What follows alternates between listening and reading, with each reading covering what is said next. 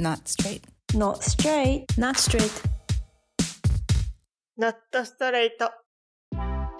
結構前回さあんなにちゃんと妊活子供についてマリと話したの初めてそうだだねったからなんかすごい新しい発見が、そううん、あっやったぱね気がする。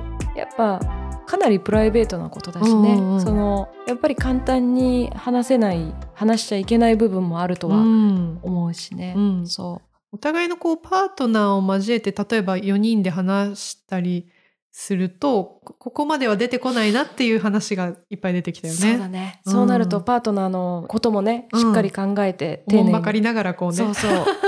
やっぱそんだけ子供にっていうのは個人すごくパーソナルなのにめちゃくちゃパーソナルじゃないというか、うんうん。自分がいろいろ考えなきゃいけないのにパートナーとの関係性もめちゃくちゃ大事だから、うん。ほんとさ世の中のもうストレートも含め、うん。皆さんすごい。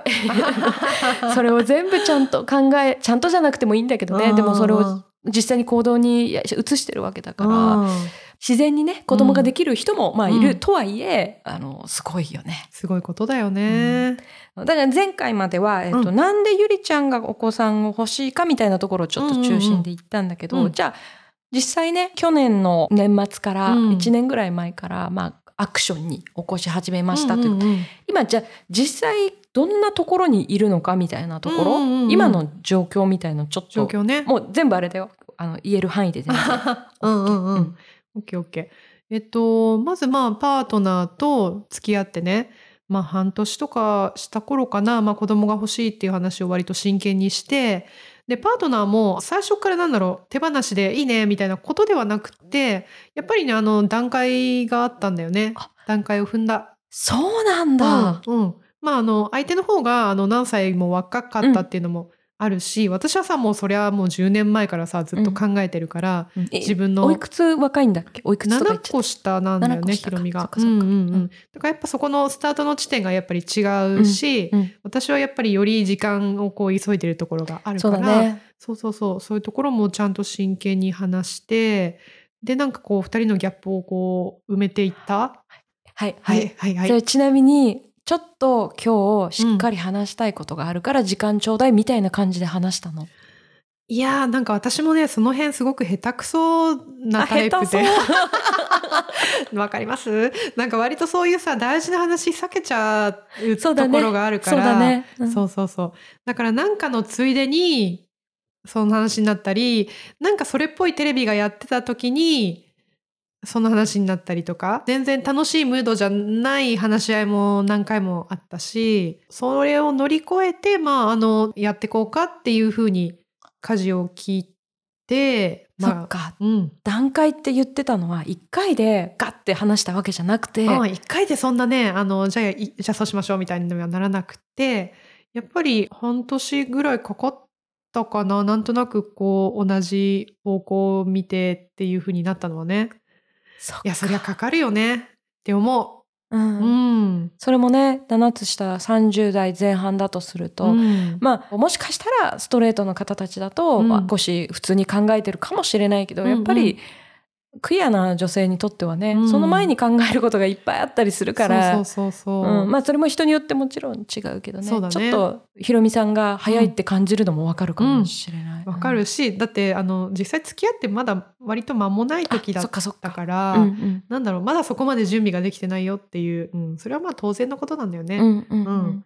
だからまあそこは話し合いとか、まあ、実際2人がもうちょっとこう時間をかけてあの信頼関係っていうか生活していって、まあ、なんとかじゃあいけるかなやってみるかみたいな感じ、まあ、それも友達とかにもさ相談しながらね、うん、ひろみもなんかあのクイアのね友達にすうん。ちょっと相談っていうか、うんうん。アドバイスもらってなんか勇気出たっていうようなことを言ってたりもしたから、まあ、それは本当友達に感謝なんだけど。うんえその時に例えばなんか読んだ本を読んだとかそういうイベントに行ったとかもある、そこはその時はどうだどうだったかな、まあ、本も読んだと思う。私が何冊かそれ関連の本を持ってるからそれパラパラ見てたりあとその子供が欲しいレズビアンの会みたいなところにも一緒に行ったことがあったと思ったね、オンラインだったかな？うん。とか、うんうん。実際トライしてる友達にうんうんうん。話を聞いたりね、うん子供をもすでに持ってるレズビアンカップルのところに一回会いに行ったりもした。それはすごい先輩だね。すごいことだいね。や本当に助かるよ、ああいう先輩がいてくれてね実際うん。目の前にお子さんもいてさ。うんうんうんなんかその多分コロナでほとんど実際のオフ会とかはなかったと思うから、ちょっと前の話になっちゃうかもしれないうんうんうんその子供を持ちたいレズビアンのオフ会みたいのって、うんどんな感じそのもしね、うんうん。聞いてくれてる人でぜひぜひ行きたいけどちょっと勇気がないみたいな、例えば、ばまだあのシングルでうんそのことはしっかり考えてるみたいな、そうなんかそういう人たち向けにじゃないけど、どういう、うんまあ私が話した子供が欲しいレズの会ってもともと名付けてた会が今ね子供アップっていう団体になってるかな。代表のさとこちゃんっていう子がすごくあのメディアにもよく登場しててお子さんもいてパートナーさんもいて。あ東京都パートナーシップ申請制度の、うん。あの開始日の会見にお子さんと出てたそうそうそう、人だね。その子だね。そううん。そうその子があの開催してくれてる会があるから結構あのホームページとかツイッターとか多分見てもらえれば割と定期的にそういう集まりを開催してくれてるね。もうみんなで悩み相談して、みんなでお互いアドバイスしてこうみたいな感じなの？そうそうそうそうなんか割ともうその回でもすでにお子さんがいらっしゃる方も何人もいらっしゃるから先輩。うん。先輩ママから相談会みたいのもあるし全然そこまでまだ達してないけどまだ子供が欲しくて方法がわからないですみたいな初心者講座みたいのも開いてくれてたりするのよね。うん、今日本ではこういう方法があってとかさ。そういうところから聞けるような回もあるからうん。興味がある人はぜひ「コドマップ」検索してみてほしいなと思います。えそちなみにそこに行った結果、自分はいいやっていう人でもいいんだよね。あもちろんもちろんいいと思うよ。悩んでる段階でいいんだよね。うんうんうん。いやー本当そういう会があることがいかにでかいかだよね。大事本当に。本当にねちょっと身に染みて思っちゃうわ、うん、自分たちだけだって思ったらどんなに心細いかね。そうだね。ね。だから本当に。なんか、広い海に一人で浮かんでる気持ちになるだろうね。そうそうそうじゃあそういうところにうんも今のパートナーと一緒に。行って、いろいろお話ししてみたいな。そうだねそういう機会もありましたね。一番こう喧嘩したでも口論になったでも何でもいいんだけど、こううん一番でかいトピックスって何なの？そういう時。まあでももう子供を作って育てていきたいって決まっちゃってからはそんなにもうなんかなんだろう何かで衝突することってなくて、うん。まあ進むか進まないかだけだよねだから。そっかそっか。うん、そこか。そこクリアしちゃえばじゃあもう次はじゃあ父親はどうするかっていうことになっていって、今海外のあの精子バンクサイトとかうんうんあって信頼できるものも、あのうんもちろんあるのでそれを利用して全然会ったことない人だけど精子をもらうってことも可能なんだけどそんなすごいたくさん選択肢があるわけじゃないけどあそれでもいくつかはあるよね。その海う外ん。精子バンク、まあ、国内の、まあ、精子バンクって言えるのか分かんないけど精子提供のうん。サイトとかマッチングみたいなものも今はあるから、うれを使うそうか危険性的なものもしっかりあると思うからそこはね、うんうんちゃん。と見極めて、ね、調べてほしいと、まあただ選択肢としてはあるっていうことだあるある。私たちの場合はなんかまあこれ私もともと思ってた考えとしてはできれば知ってる人がいいなと思ったの,、うん。あの提供してくれる方はね。うん。自分はできればこういう人だって分かってる人から欲しいなって思ってたから、うん。最初はねあのそれこそお互いの知り合いの中から誰かいないかなっていうふうに探してたんだよね。うん。なるほど。そっかそっかなんか、うん。L の世界でもさ覚えてる？レッドとティナがさ、うん。お子さん子供を持ちたいって時に、うん。うん。その精子のうん。探し方みたいなすっやってごいたよね。大変だったすごいだか。自分も精子提供者探してる時にあのシーンすごい思い返してた。本当。あの状況だって。あの二人もさなかなか決まらずすごいやきもきしてたじゃん。そうそうそうそう、う。ん。であんなに断られんの？みたいなそうさ。そうそう、うん。いろんな考えの人がいるからね。そうそうそうそう。その提供者側にも。うんそう。えそれでさちなみに今スタートした時の話聞いたけど、うんうん。うんゆりちゃん的にはうん。初めてだよね。具体的に進もうってなったのは、うん。初めて初めて。20代からお子さんのことを考えてて、進もうってなった時の気持ちって覚えてる、もうヒワホーって感じだったよ。正直。あの一歩進めるっていうだけですごい嬉しかった。そうだ。うん、ようやく長い長いこのなんていうの？あのトレーニング期間を経てようやくスタート地点に立てたみたいなさあの箱根駅伝出れたみたいな 感じ？えちなみうん。に相手がいる状態でお子さんを持とうっていうところはこだこだわりというかまあそこはそうだったの？一人で産もうっていうのはなかった？のああまあいざとなったら一人だなとは思ってたんだけどできればねうんうんパートナーがいてくれたらいいなっていうのは思ってたから、うん、ようやくスタート地点に立てたっていう時の喜びはね本当かなりひとしおでございました。えーえ最初に何したの？それで。最初のよし進もうって、うん。パートナーとも決めて、うんうん。最初の何なんかググったとかなんかそのえのお知り合いの人に声かけたとか。あそうだね。知り合いの人に声かけたよ。だからそっかそっかうん実際どうかなって。あのまあリストアップしたかもね。こういう可能性があるね。この人この人この人。あお互いどうかなみたいな。すごいねゆりちゃんのそこでもさ人脈の広さが今伺えるよねそんな。ことないよ。いやでも私その で実際にさ、うんその打診することも含めて、うん今リストアップできるかって言われると一人もいない。一人も？そういやえそんなことないいやいない私のあの友好関係の狭さもあるんだけど いないな。ただなんで仲いい友達だったらいいってわけでもないじゃん。まあそうだよね。相手の状況もあるしね。リストアップしたのか。そっか。でも上から当たってく、はあ、そっうん、でもなんかやっぱりね思ったほど最初からトントンって決まったわけじゃなかったからすごいこう焦りもあって、うんううんんどうしよういないわみたいな知り合いのそのレズビアンの友達に誰かいないかなって相談したこともあったし、だけどやっぱりなんか直接の知り合いじゃなくてさ知り合いの知り合いってさらになんか難しいんだよね。探るのが。そうなんだ。うん、それでもうちょっとこうやっぱりああどうしようってこう落ち込んだこともあったし、でもたまたま結果的には私が数年前に知り合ったゲイの男性と今はあのやってみようってことで一緒にね取り組んでるんだけど、うんうんうん。そうそう。でもそこに行き着くまではすごいねゴールの見えないねね。対岸の見えない海を渡ってるかのような気分。ちょっと大げさかもしれないけど。いやいやいやいや、うん。そうだね。どうしようどうしようってなってた。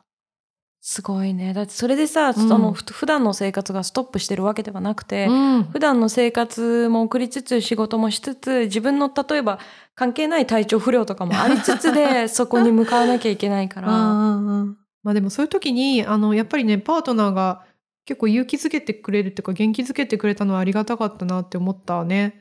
やっぱりこう一喜一憂するじゃないあの人はどうかなって言ってダメだったとかさ、うん、そういう時に支えてくれてたのはすごいありがたかった。あうーん。そっか。そのさ相談いろいろしてた時、うまあスタートする前でも後でもいいんだけど、うんうん。先輩レズビアンの方とかから、うん。なんかこう印象的だったアドバイスみたいのってあった？あー。でもねすごい参考にしたいなって思ってたのはさやっぱ産んだ方じゃない側のごいご意見とかってすごくあの大事だし貴重だなって思ったんだよね。遺伝子的につながってない方のお母さん、うんうん、えなんでなんでなんで、だってさどう考えたってその子供と産んだ母親ってもうめちゃくちゃこうつながりが強いわけじゃない？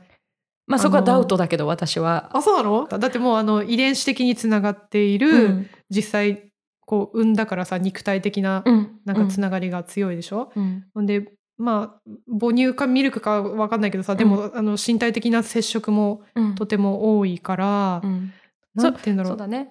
それはね、あのごめん。全てをやっても、うん。そこで必ずねみんながつながるってわけではないと私はうん結構うんうん。思ってるから、まあでもそれは人それぞれだとしても、うん。まあその生物学的なお母さんか、あのパートナーかってこう比べた時やっぱ違いはあるよねそこはね。うん。やっぱりり歴然とそこは違いが最初の時点ではあると思うね。産んだ時点ではね、うん。うん。うん。うん。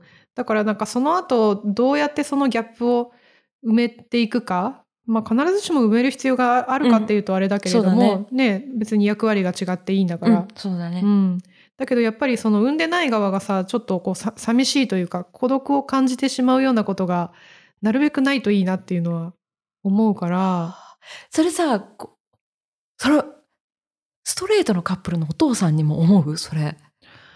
いやおお父さんはまあい一部あるかもしれない。よやっぱお母さんがいいって言われてさお父さんは寂しいみたいなのあるかもしれないけどでも生物学的につながってるとまだなんかこうちょっと安心感みたいなのがあるんじゃないかなって勝手な想像だけどね。思うわけよ。あ、面白い。そこもち、うん。結構さ、違うね。私うん全然その、生物学的なつながりとかを、そこまで強く思ってないというか、まあその、産んだ痛みとかを知ってるとかはまたちょっとあるかもしれないんだけど、ゆりちゃんはだから結構そこをすごく重きを置くんだね。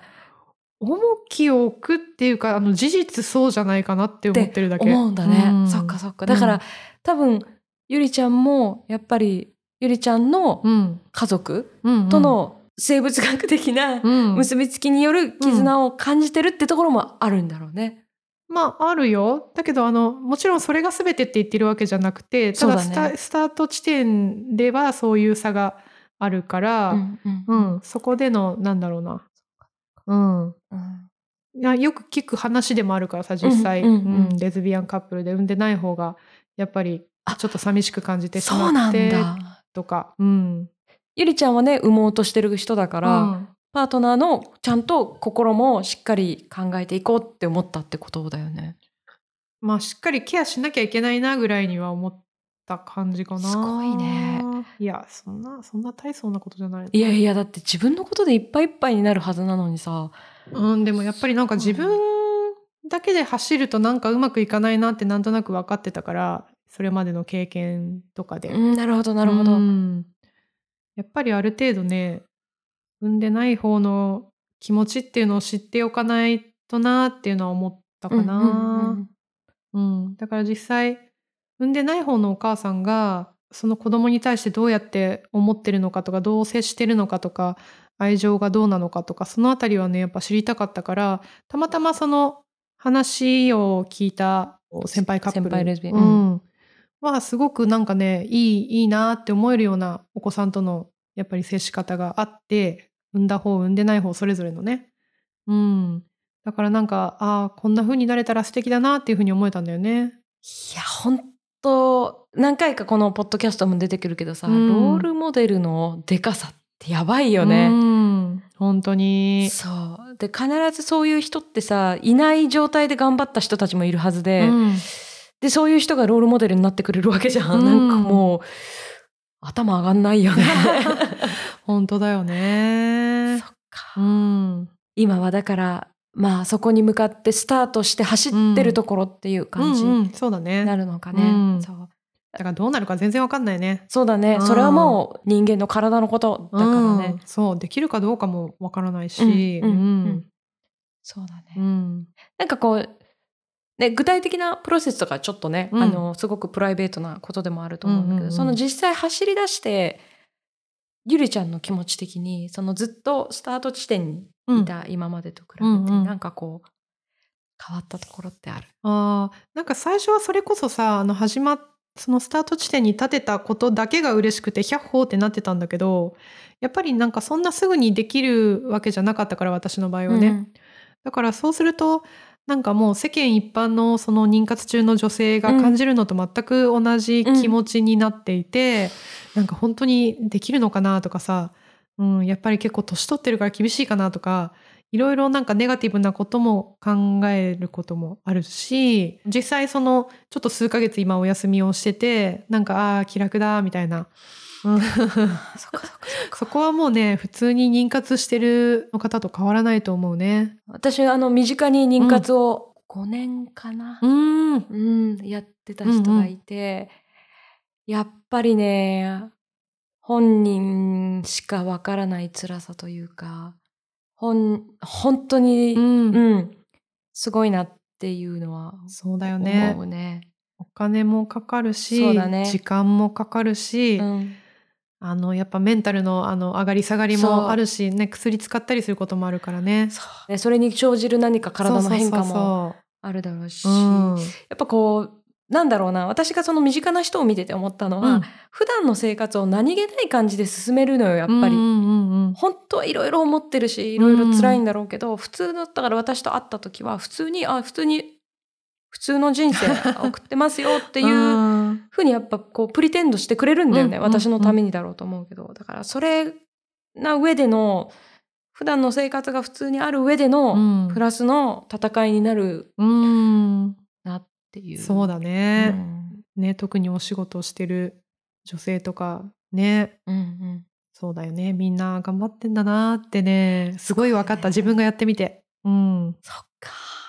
ね、そんなね、今妊活中ですっていうね、まあみんなに周りに言うものじゃないから、そう、うん。第三者が分かるものじゃないからね。そうそうそうたまたま今日ツイッターで見たなんか、うんうん。あのその人はストレートの妊活してる人だと思うんだけど、うん。だんあの旦那さんの精子を運ぶためにこのうん谷間に入れて、あの電車に乗ってると、うん周りは誰もわからないだろうけど私は今すごいものを運んでますみたいな バズってるやつがあって受ける。あつでも当たり前にやっぱり妊活されてる方は普通にすれ違ってんだろうなって思うと、うん本当にすごいなって思うね。命のやりとりだね。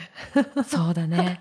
でまだ始まったばっかりですからね。うん今現在、うんその同じように妊活してるレズビアンの人とかとうんうんの交流っていうのはあるの、あ、結構ある。あの、普通に私の友達のレズビアンの子で妊活中だよっていう子が、もう今ポンポンポンって浮かぶよね。本当、うん、だから本当にね、増えてるんだと思う。ここそう10だね年の間に。それ感じるわ。ねうん感じるね感じる。だから選択肢として当たり前に、うん、なってきてるっていうか、うんマリも言ってたけど、うんうんうん結婚式するの？とか子供作るの？っていうのが割と当たり前の選択肢として与えられてる？うん。いまだにまあオプションではあると思うけどう、んうん。